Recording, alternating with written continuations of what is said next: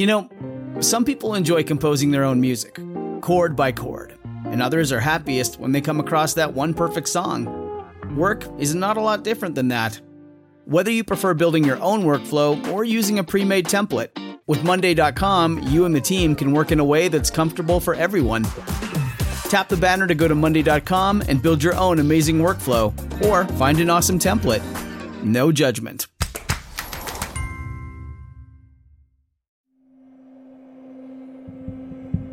It's February 2004 in New England. Classes had just started at the University of Massachusetts Amherst. A talented Dean's List nursing student named Maura Murray is preparing for the semester ahead. On Monday, February 9th, she looks up directions to Vermont and New Hampshire and informs her professors of a death in the family. This is not true. She hastily packs a few things, picks up some alcohol, and with $280 on her person, heads north in her beat-up 1996 black Saturn sedan. She tells no one of her plans. Several hours later, at 7:30 p.m., witnesses in a small rural town of Haverhill, New Hampshire, report a vehicle off the road. A local bus driver speaks to the young woman, who declines help. When police arrive minutes later, the black Saturn is locked and abandoned. Maura Murray vanishes without a trace.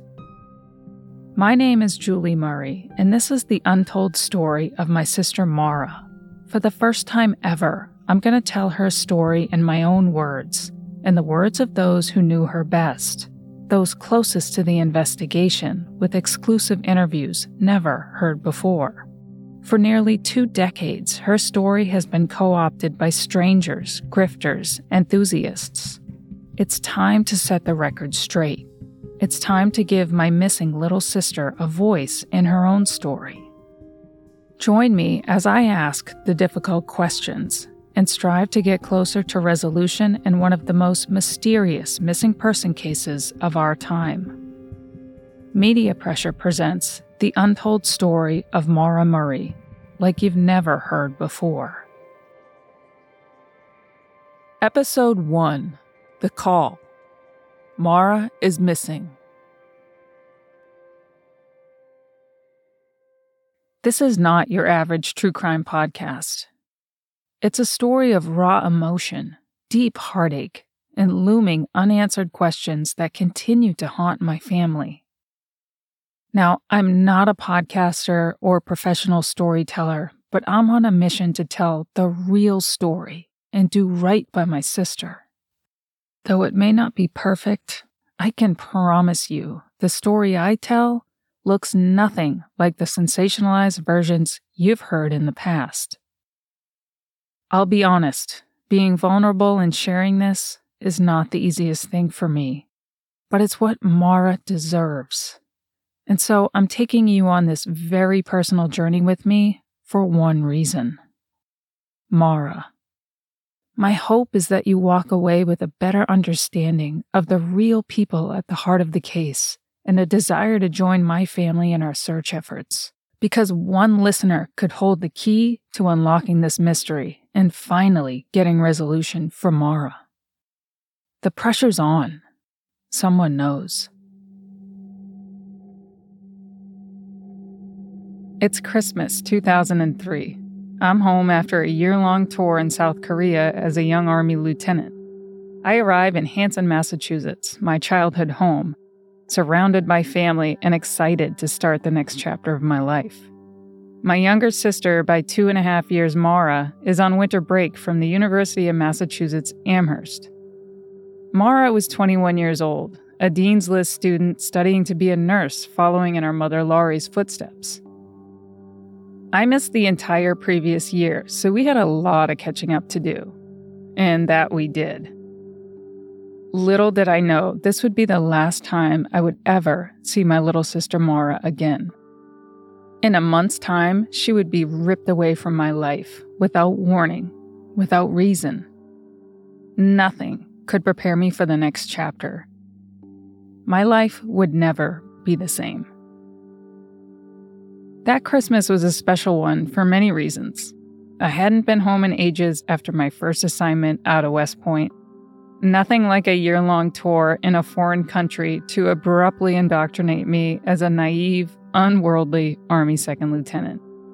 I'll never forget arriving in Seoul, South Korea, alone after a 13-hour flight, lost luggage, unable to decipher any of the airport signage written in Hangul, feeling completely overwhelmed. I remember what Maura told me before I left. She said, "Keep it together, Jules." The previous day, Maura and my dad drove me to Newark Airport. My eyes welled up with tears hugging them goodbye, partially out of complete dread of the unknown, partially because I knew it would be a full year before I would be back. Maura saw the tears and said with a whimsical laugh, "Are you seriously crying?"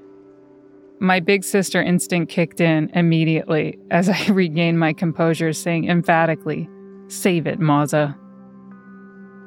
Maza, with a Z, was a nickname my mother gave to Maura. I don't know where it came from, but it was cute, and I kind of liked it. She knew I was nervous, and this was her way of comforting me, talking shit.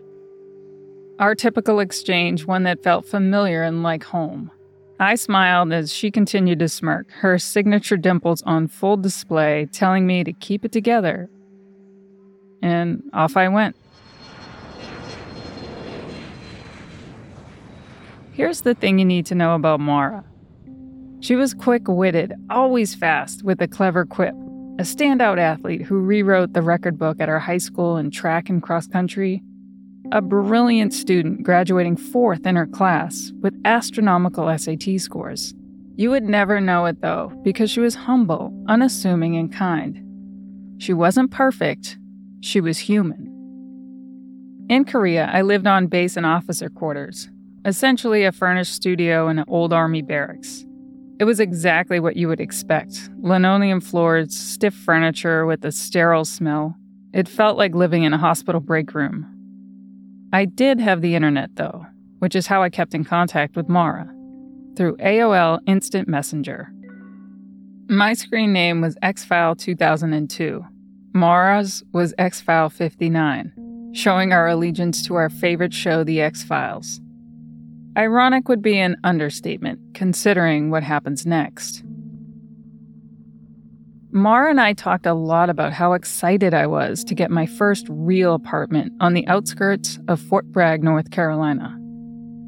Now, I don't have a flair for interior design, but living in Army quarters gave me aspirations. I created an early 2000s version of a Pinterest board, but in hard copy magazine cutouts, imagining a minimalist black and white themed apartment. I shared my idea with Maura, who knew I had exactly zero artistic ability. It really amused her, so she indulged me. I've never shared this part of the story.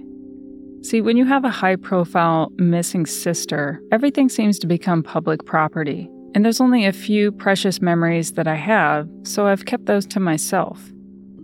But in order to give you a full picture of who Maura really was, I'm going to share this part of the story. Now, I distinctly remember her asking me a number of probing questions about my ridiculous black and white theme. She gave me a lot of shit about it, but that was Maura. She would say things like, "You're so weird, but whatever. So everything is black and white?" When I returned that Christmas, I realized why she was being so inquisitive. She gave me a framed black and white photo of the Boston skyline. But in true Maura fashion, she added an extra touch and got it matted in black to make it stand out more. She didn't have the money as a broke college student working two jobs, and I knew it. And while most would have been satisfied with the picture as is, not Maura. She always went that extra mile for those she loved. I absolutely loved it. It was a perfect photo to fit my theme. I gave her a heavily discounted corduroy jacket from the Ville in Osan, Korea. A little over a month later, I received the call that would flip my world upside down. Sitting in my perfectly appointed black and white apartment, this call colored my life a permanent stormy gray.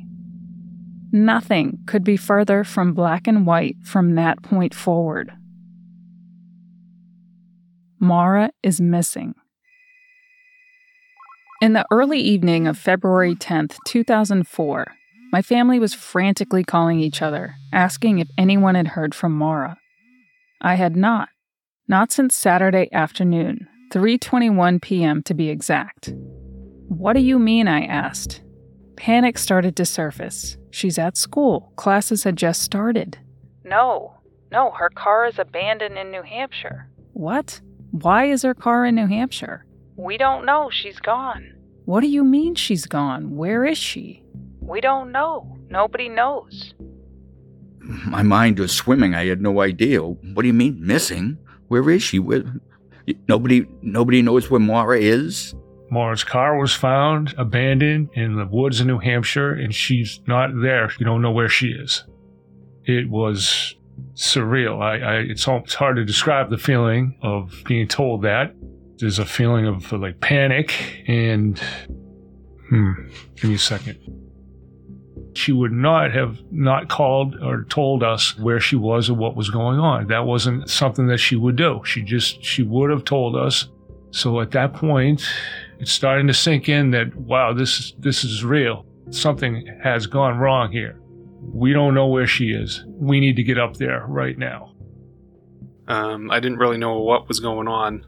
I just remember that I was told that they found Maura's car up in New Hampshire and Maura was missing. And nobody really knew what happened, why she was there. Everyone was confused and we weren't really sure what we were going to do at that time. I do remember that Freddie and I looked at each other and we both immediately agreed that we were going to go. I was 15 at the time. And I just remember he just said, "Maura's missing." I was like, "What do you mean? Oh my God, what is going on?" And it was like, does not compute. And I think it took probably a couple hours for it to actually set in. I feel like I remember calling her and leaving a voicemail after your dad called me, because that conversation I remember vividly. Not so much what was said, but I just remember like what I was looking at and just not believing him at all. Those are the voices of my dad and brothers Freddie and Curtis. That last voice you heard was Maura's UMass friend, Kate Markopoulos. She has never spoken publicly about the case until now. We'll hear much more from her later. It's heating up in Virginia with summer approaching quickly, so I crack my windows for a little fresh air, and sometimes I forget to close them. But SimpliSafe has my back with award-winning whole home protection. Sensors instantly detect break-ins, so I can go on about my day without a panic attack. It's got me surrounded in the best possible way. Another thing I love about SimpliSafe is the versatile indoor cameras that have smart motion sensors that can distinguish between my fur baby and a human. So no false alarms here. I don't know about you, but I live in a very walkable area, and the warmer temps means a huge increase in foot traffic outside my home. But I always know we're safe from intruders with SimpliSafe. SimpliSafe has given me and many of my listeners real peace of mind. I want you to have it too. Right now, get 20% off any new SimpliSafe system with Fast Protect monitoring at simplisafe.com/mediapressure. There's no safe like SimpliSafe. Shout out to Claritin for supporting this episode and providing us with samples. As most of my listeners know, I live an active lifestyle, but I do suffer from the dreaded seasonal allergies, which really slow me down when I'm hitting the trails. I've been taking Claritin D for my allergies for 2 years now, and it's been an absolute game changer. I can go on my runs and hikes without my eyes watering like a fountain, or having to stop all the time to wipe my nose. And I can speak without feeling like I swallowed a frog. Ready to live life as if you don't have allergies? It's time to live Claritin Clear. Designed for serious allergy sufferers, Claritin D has two powerful ingredients in just one pill that relieve your allergy symptoms and decongest your nose so you can breathe better. Fast and powerful relief is just a quick trip away. Find Claritin D at the pharmacy counter. Ask for Claritin D at your local pharmacy counter. You don't even need a prescription. Go to Claritin.com right now for a discount so you can live Claritin Clear. Use as directed.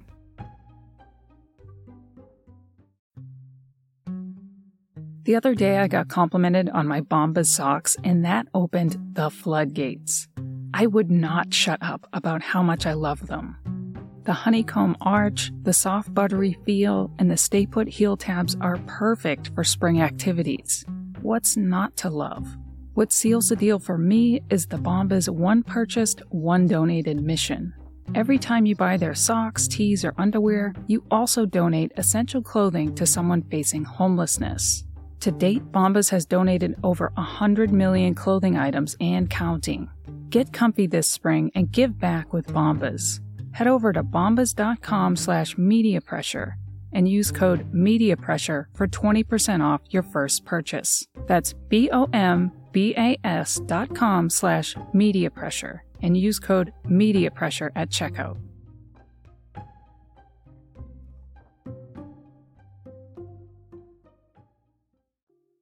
See, the previous day, Monday, February 9th, 2004, was the last day anyone would ever hear from my sister again. Maura submits her nursing school homework assignment, looking up maternity terms in the wee hours of the morning, 3:32 a.m. She then searches for directions to Vermont and New Hampshire. Mid-afternoon, she calls an information line at a ski resort in Stowe, Vermont, and a condo owner, Linda Salamone, in Bartlett, New Hampshire, a place my family had stayed at in the past. She doesn't make a reservation, though. Next, she emails her boyfriend, Bill Roush, saying she loved him and she would call him later. At 1:24 p.m., Maura emails her professors about a fictitious death in the family, saying she'd be out for a few days. She plays phone tag with Bill but doesn't speak to him. At 3 p.m., she returns borrowed clothes to a fellow nursing school student, then packs some items including toiletries, textbooks, birth control, and some clothes. At 3:15 p.m., Maura appears alone on CCTV footage withdrawing $280 from an ATM, leaving just shy of $20 in her account.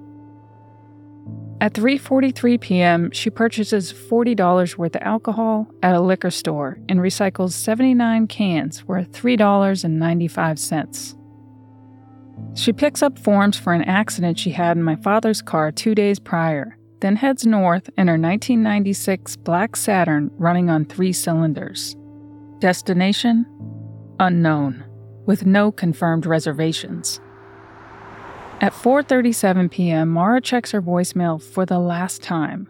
Several hours later, at 7:27 p.m., a woman named Faith Westman hears a loud thud outside her home on a sharp, dark corner in Haverhill, New Hampshire.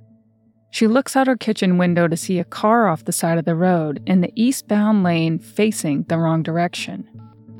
She calls 911 to report the accident, and according to dispatch logs, stated she saw a man smoking a cigarette. While looking out the window, Faith sees a local bus driver approach the scene from the west. It's her neighbor, Butch Atwood, a big burly man in his late 50s, returning home from dropping students off at a ski trip.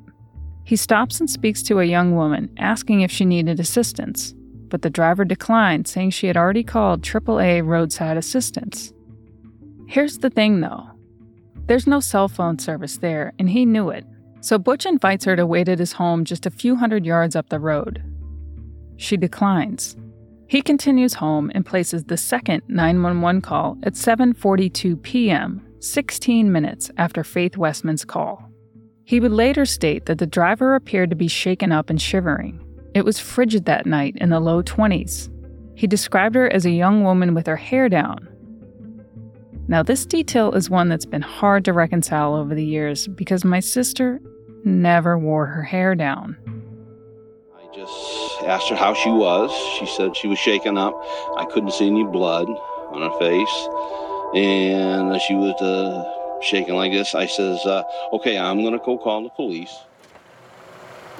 3 minutes later, at 7:46 p.m., Haverhill Police Sergeant Cecil Smith arrives on scene to discover a locked and abandoned car on the side of the road facing the wrong direction, airbags deployed, windshield crack, and a rag in the tailpipe. He notices a box of wine behind the driver's seat and sees red liquid aspersions on the driver's side door and the roof. He snaps at least 7 photos documenting the scene. However, they've been withheld, but I've seen them. What he doesn't see is any sign of Maura and no footprints in the snow. As if that wasn't mysterious enough, listen to this. Another witness, Karen McNamara, known only as Witness A for years, was driving home from work that night. Well, I'm Karen McNamara, that a lot of people came to know as Witness A, long ago when I didn't even know that there was a Witness A or any of the chatter was going on the internet. I had no idea. So you didn't designate yourself as Witness A? Oh, no. She's passed by a police SUV 001, not once, but twice. A police car passed me with its lights on, and I kind of slowed down and pulled over, let him pass me. And then when I got out to Route 112, the same police car passed me a second time. I took a right onto Route 112 just as this police car was passing me. And I know it was the same police car because I noted on the back of the car it said 001. And when I say police car, I mean it was an SUV. I drive an SUV. I often refer to it as a car. And that's been some point that some people have disputed. But it was indeed an SUV. I followed in the same direction as that police car was going. Its lights were on. When I got to the weathered barn at the curve, the police car had stopped nose to nose to another car, a dark sedan.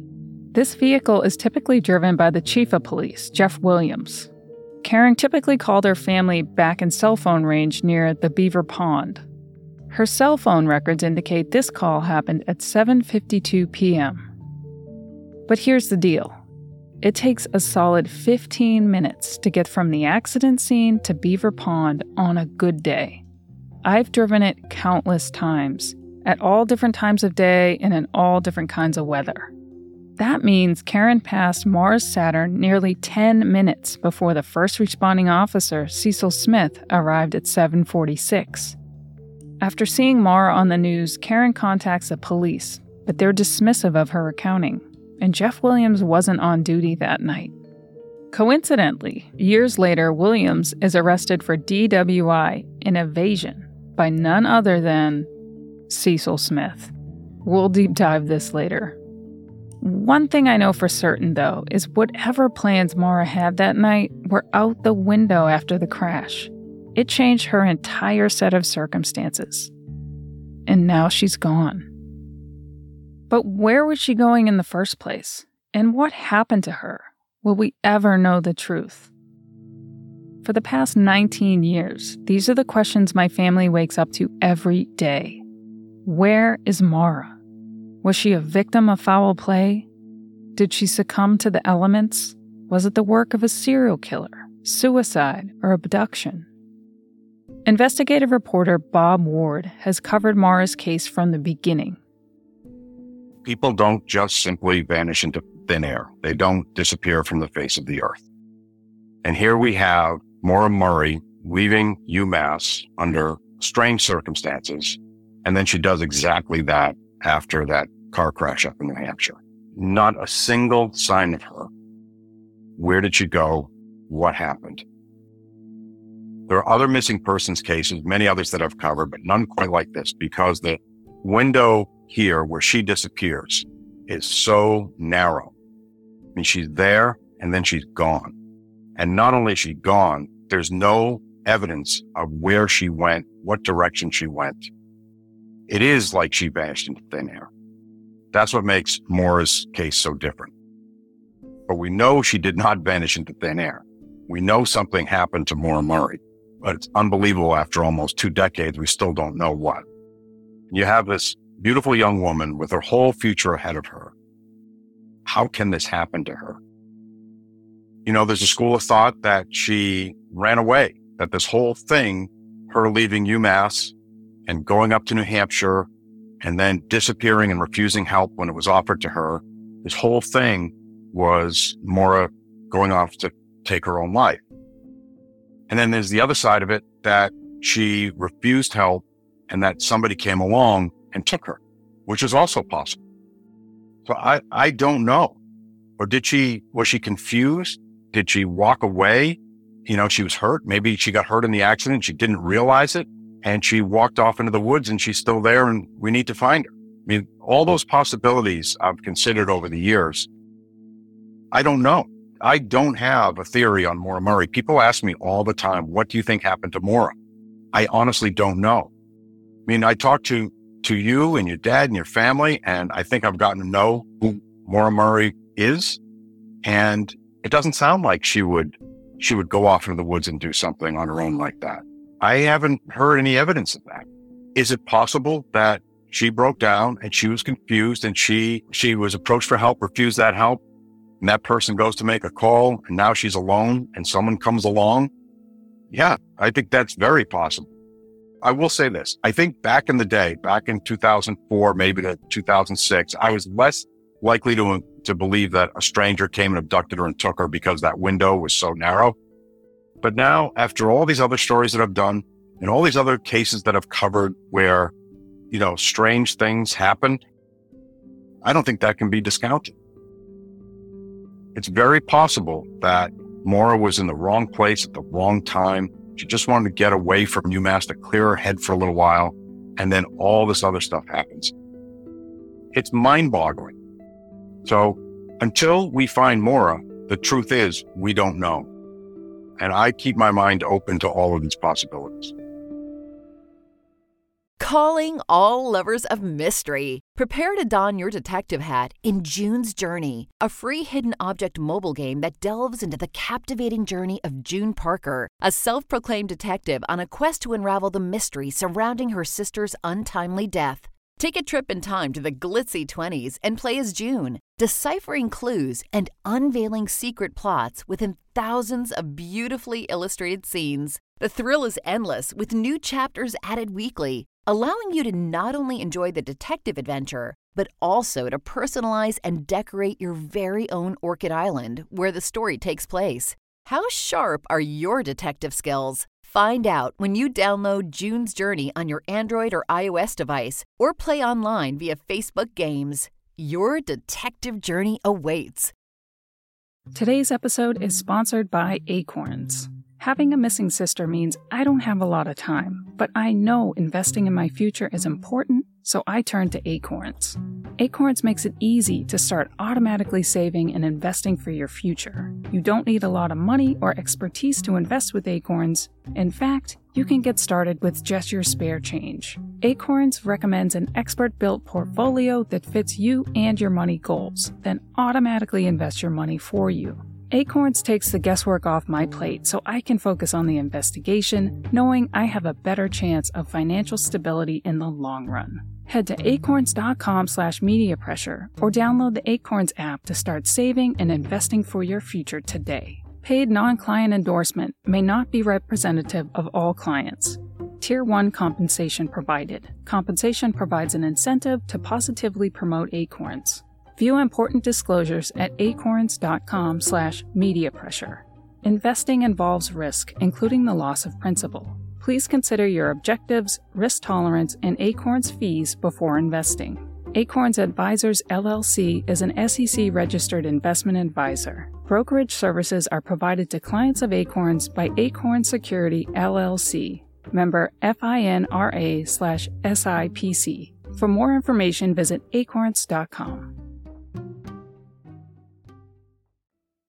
Let's go back to that Tuesday, some 15 hours after Maura's disappearance. At 10:20 a.m., a judge issues a search warrant for the vehicle to identify the driver. See, the night before, the car was towed to the personal garage of tow operator Mike Lavoie, where the warrant was executed. Months ago, I saw the search warrant for the first time, and what I learned shocked me. Not only did 7 items have Maura's name on it, indicating they knew Maura was the likely driver early on Tuesday, yet didn't contact my family until early evening. But police also recovered a handwritten name and phone number. They never mentioned these bits of information to my family. When I contacted the owner of the number, they claimed this was the first time in 19-plus years anyone had ever mentioned that their number was found inside a high-profile missing woman's car.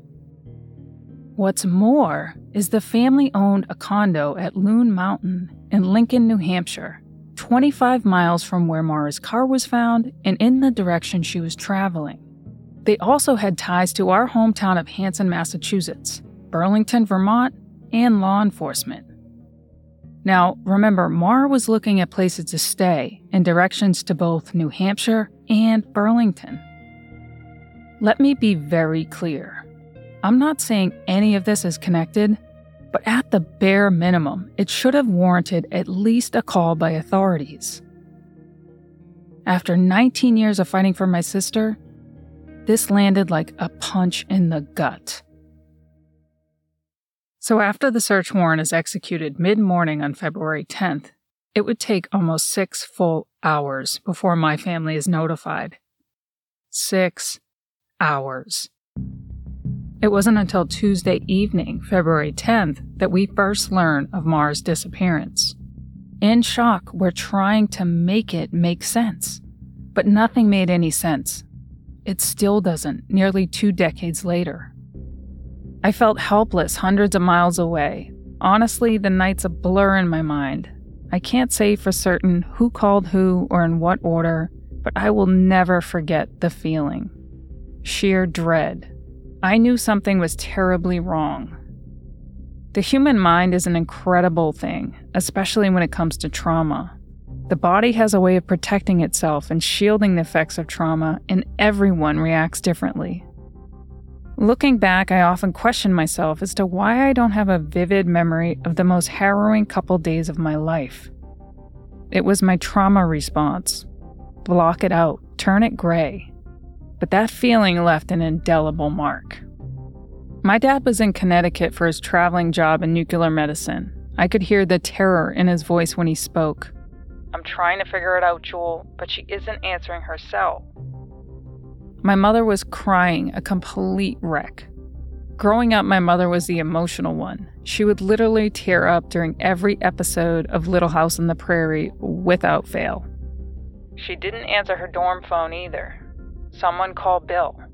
Her boyfriend, an Army lieutenant and my West Point classmate, who was stationed at a training base in Fort Sill, Oklahoma. My dad tried to call the local police department, but had trouble getting someone to give him details. Tried to get in touch with the local police, and that was very hard to do. I asked to be called back immediately, right now, and it took forever to get a call back. And so I kept calling. I was absolutely panicky. I was out of my mind, basically. And so eventually I talked to the police, and I barely remember it. Eventually, he speaks to Haverhill Police Sergeant Cecil Smith, who told him a black 1996 Saturn registered to him was found the night before, locked and abandoned on the side of the road in a small town called Haverhill. Panic-stricken, he explains that that's his daughter Maura's car, a nursing student at the University of Massachusetts. Frustration rung out as a full 24 hours had already passed. Cecil Smith, he was quite hesitant and he seemed a little bit annoyed that I kept calling him, but he was stammering and not giving me full answers. It was quite upsetting, and said to myself, I'm getting nothing here. I've got to go up. My daughter's missing in some unfamiliar place. I need to find out more. I need more. Somebody tell me what's going on. I knew right away I had to get there, but it's after dark, and I'm in southwest Connecticut, so what am I going to do? I had no idea what I was going to do. I didn't know what to think. I was in a state of panic, and that's unusual for me. But I had this hopeless feeling, helpless feeling. Helpless is the word. Nothing I can do, so I have to be there. I contacted work, said, there's been a horrible accident, my daughter's missing, I've got to go up and see what's going on, and I won't be into work. I had no choice. I told them I was going. I wasn't sure when I'd be back, and so in the middle of the night around, I don't know, 2 o'clock or something like that, I took off for New Hampshire. And I got there at dawn to join the search. And guess what? I was the search. Nobody had been notified except us nearly 24 hours later. I remember the haunting ride when I got to a little town of Woodsville. And I went through there. I'm on 302. And sure enough, there's 112. And I'm familiar with 112, but not out there. And I heard there was a red barn. It was right around the corner from a red barn on a horseshoe bend. I remember what a feeling, a sinking feeling I had as I'm driving up that road. And I noticed that the road was windy, dark, dipping and turning.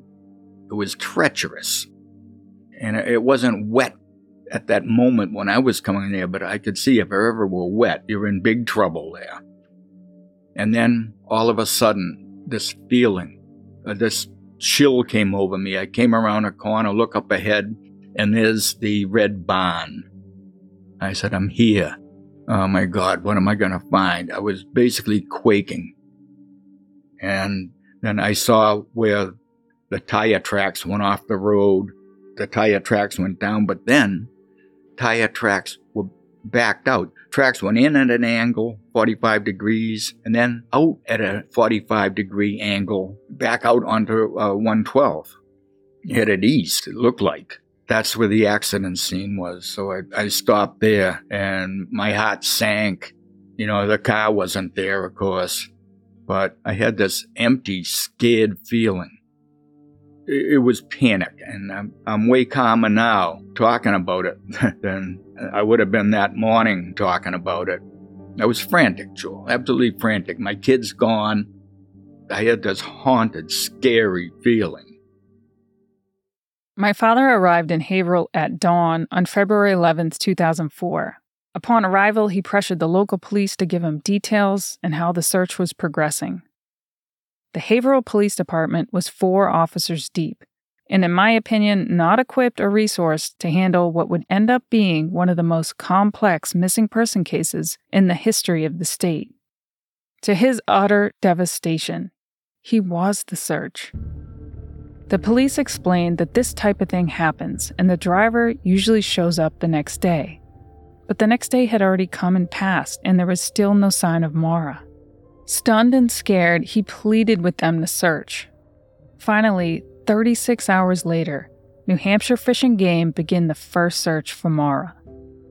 While my dad was at the police station, the lead officer from the New Hampshire Fish and Game, Todd Bogartis, was provided a scent item, without any consultation from my dad, a leather glove for Maura's car. A glove she received as a present from her boyfriend Bill just a few weeks earlier. One that we're not certain she even wore. The scent dogs tracked the scent up the road in an easterly direction, then lost it in the middle of the road. In hindsight, this is something we deeply regret not having input on, as we would have suggested that they use something she actually wore, like her running shoes or gear that was found in the car. Keep in mind, this search happened 36 hours after she disappeared, on treated roads in the middle of winter. So I've never given much credence to the validity of this. Massachusetts attorney Terry O'Connell assisted my family and spent an enormous amount of time and effort on Maura's case. He weighed in on the scent item. So when Fred finally convinced him to search for his daughter, they did 2 days later. It was on Wednesday. And now they're saying they used a canine to conduct a search by utilizing Maura's gloves. That scent is not going to be there 2 days later on that road. And they said the dog lost it 100 yards up the road, trying to place that theory of, you know, got into somebody's car or did something like that. That scent is not going to be there. Right, and one of our biggest complaints was we don't even think she ever wore those gloves. She got those gloves for Christmas. They were leather gloves, fancy. Mm-hmm. They didn't consult us and say, hey, family of this missing woman, what did she normally wear? Because we would have said, take any pair of running shoes, take any piece of running gear, because she wore it every day. Right. And so there was another missed opportunity there. Right. Meanwhile, the rest of my family mobilized and made their way up to New Hampshire. My poor mother was sick and had a broken ankle, and she wasn't mobile, so she remained at our childhood home in Hanson in case Mara showed up or called there.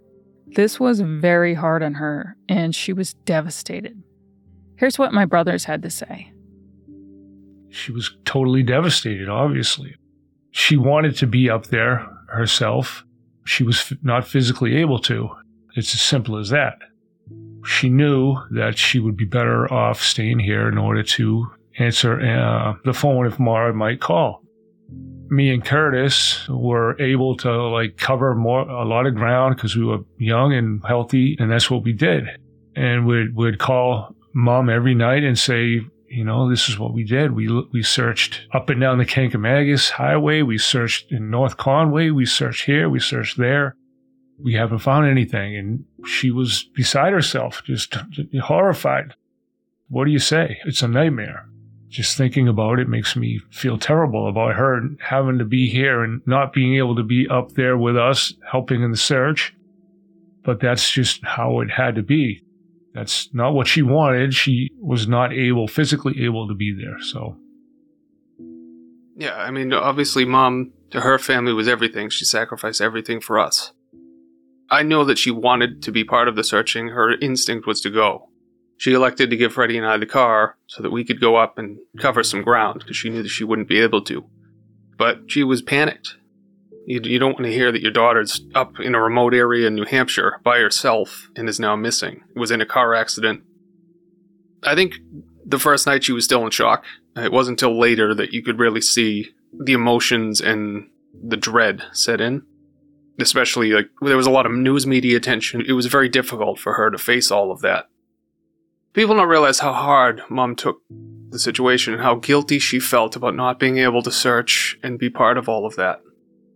She had a picture of Mara above where she slept, and she used to stare at that nightly with tears in her eyes.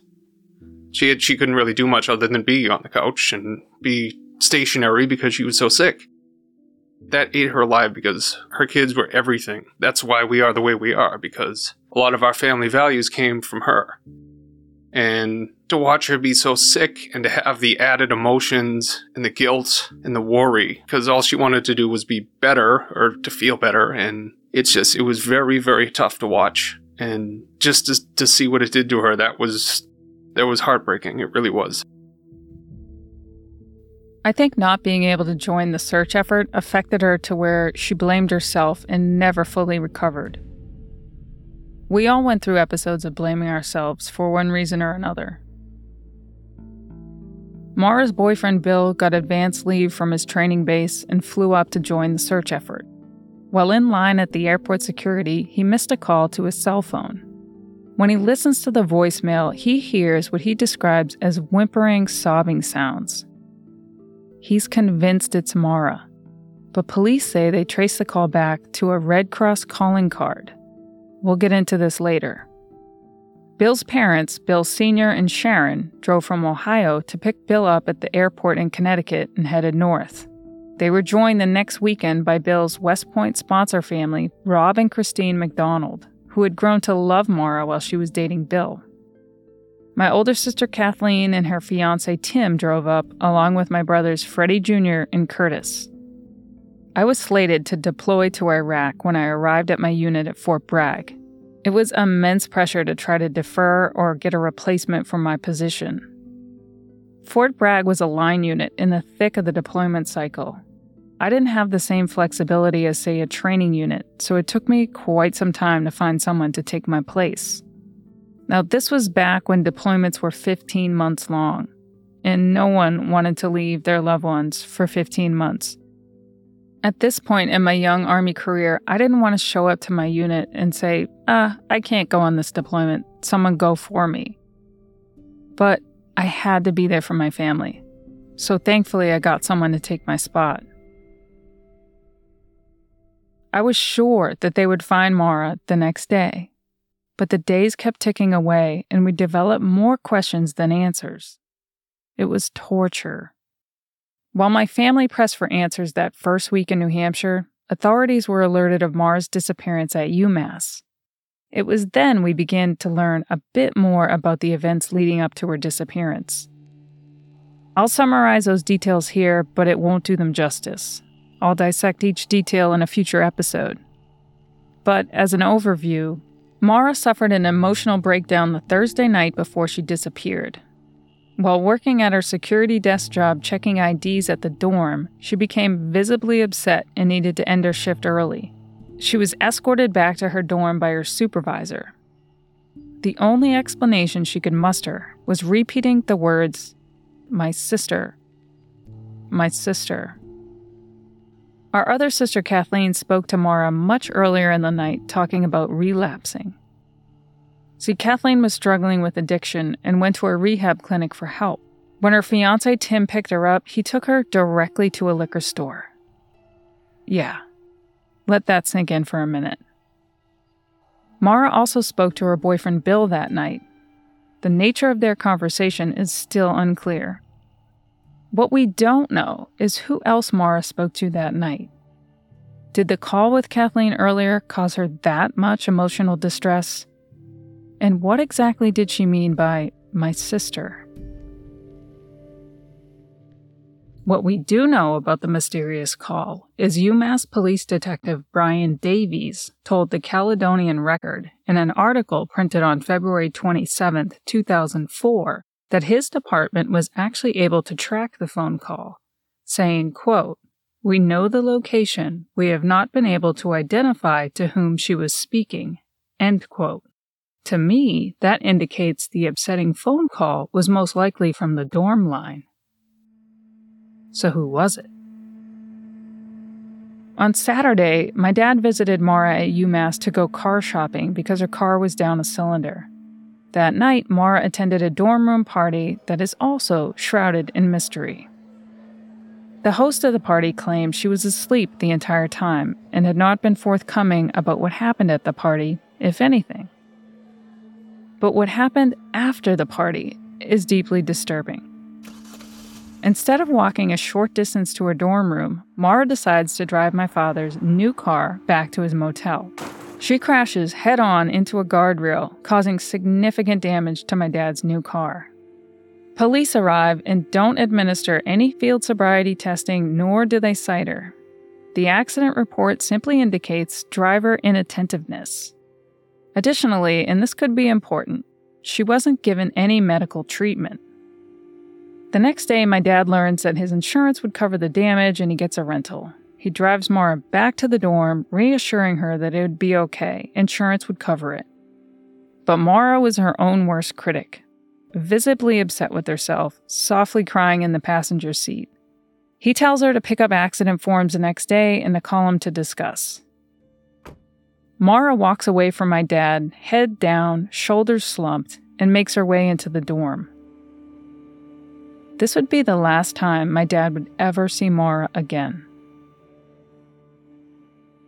It's got to be frustrating that the same possibilities that you were dealing with the Wednesday afterwards are still all in play. Exactly the same thing, 100% the same thing.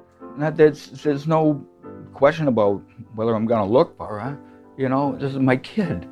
My kid wants me to look for her. I'm going to look for my kid. You know, I don't know what happened to her. I mean, I don't have Maura. I don't have a body. You know, I have to think in these terms, but the case certainly isn't over. The case certainly isn't over. It was just the beginning of the longest marathon of our lives, one we didn't sign up or train for. Maura disappeared the same week Facebook launched, and her case was deemed the first missing person case of the digital age. This was a blessing and a curse. With the click of a button, social media gave us the ability to reach a widespread audience, to raise awareness and keep her case alive. But like all powerful tools, it has its downside. Online sleuths tore into the details of her case with a rabid obsession, undeterred by the residual harm caused by proliferating wild speculation and misinformation. Today, her case is shrouded in misinformation, but I'm here to change that. Over the next several episodes, I'll break down the details of the case and the efforts to find my sister. Join me next episode as I start from the beginning.